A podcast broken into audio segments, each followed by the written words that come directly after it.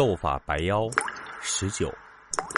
虽然在水里已经泡了这么多年，但那一层又一层的油布把那个东西裹得非常严实，最里面的几层油布几乎没有进到水。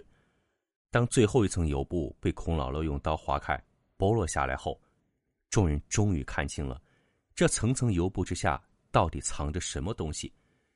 待陈三几人看到后，心中更是一颤，那东西真是一个无头的石人像。这个无头石人不知是何朝何代之物，风化的非常厉害，表面斑斑驳驳，全是岁月的痕迹。如果不是石人像身上有旧时武将战甲的甲片隐约可见，几乎没人能看出来这个石人像刻的是一个武将了。而且从石人断头之处缺口来看，显然是被刀斧之类的利器一刀给斩断的。那石人的脖颈再怎么说也有碗口粗细。一击之下能齐根而断，当年使刀斧的人毕竟是有一手好利器。奇怪的是，这个无头石人身上有一层黑乎乎的厚痂，就像干泥巴一样，里面全是一颗一颗的小颗粒，也不知到底是什么东西。李根生见此情景，忙问欧叔：“那是什么？”欧叔瞥了一眼，回答道：“那是黑狗血混着糯米和观音土。”当初太平军应该是先用这东西和了石像一身后，才用油布把它包裹好，沉入湖中。欧叔口中所说的太平军，当时很多人没反应过来是什么。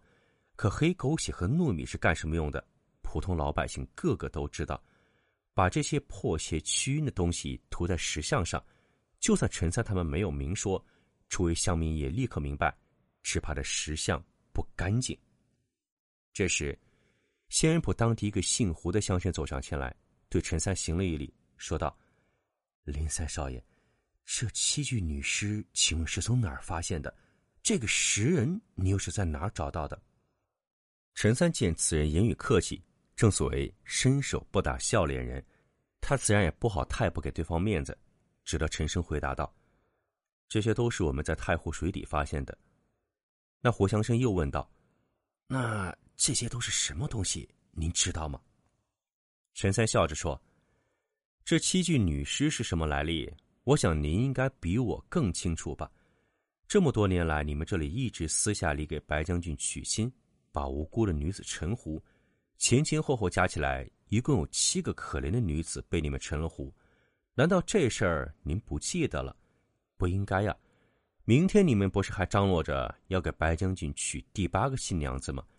这姑娘你们都已经备好了，这事儿你们忘了？陈三这话一出，闹哄哄的码头上立刻鸦雀无声。估计除了李根生他们几人，没人会料到陈三在这个节骨眼上提起这事儿。此时再瞧陈三这副模样，明人都懂了：什么做梦、气神，全都是陈三编出来的谎话。他们几人摆明了就是冲着白将军来的。这时，那个吴参太爷又跳了出来。指着陈三的鼻子骂道：“你们到底什么人？你们不是林家的，你们来仙人铺到底想干嘛？”孔老六正蹲在石像前检查，听了吴三太爷的责骂，一挺身，冲着老头说道：“我们来还能干嘛？帮你们斩妖除魔呗。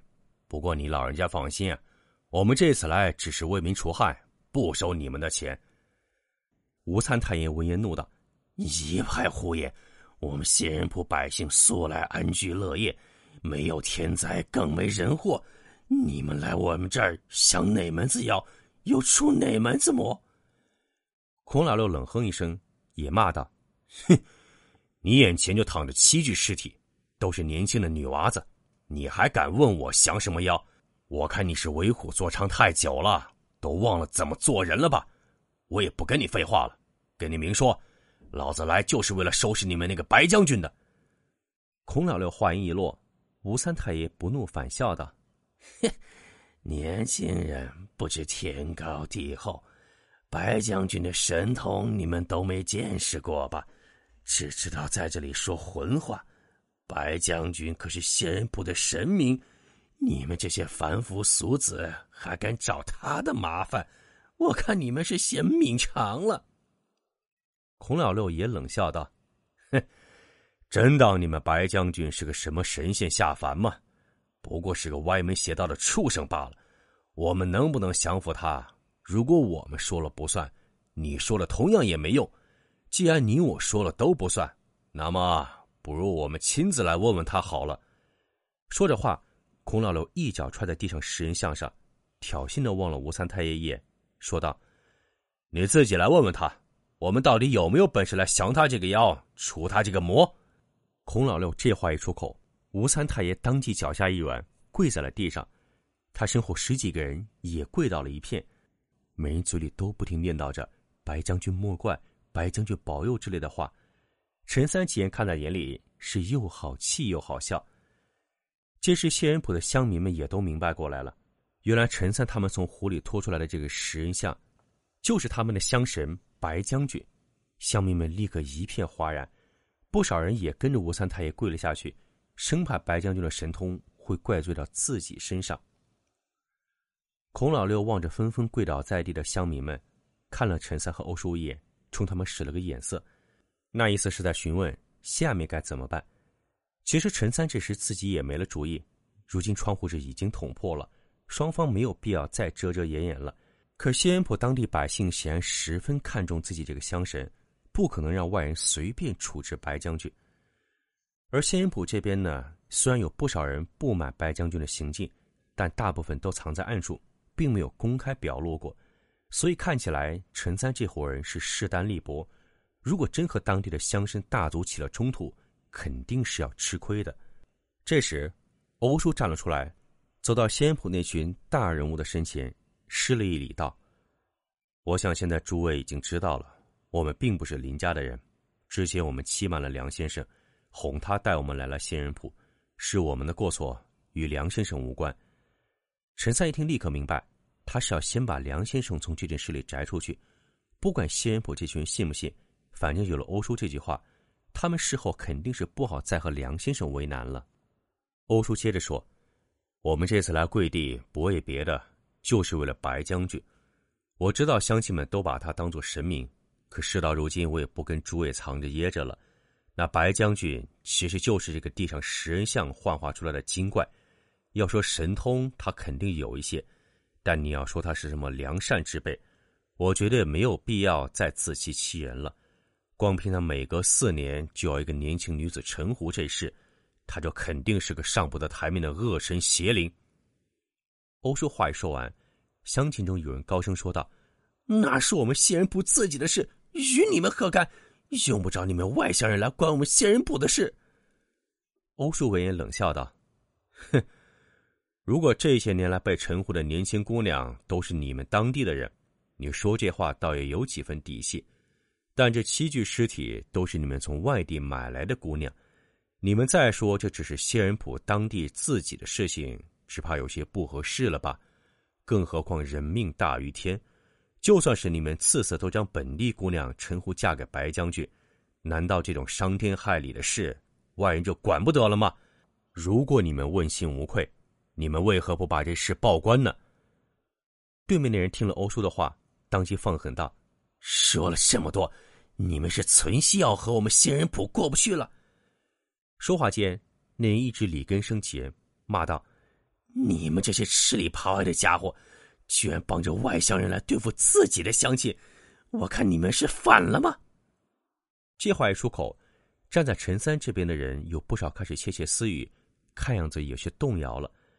妙家兄弟一见自己这边军心不稳，忙说道：“别听他胡扯，这白将军压根不是在忽悠咱们仙人铺。我爹是怎么死的，你们都忘了吗？当年白将军害死多少人，弄了多少祸事，难道你们还不明白？我就问问你们，你们有几个是真心祭奉白将军的？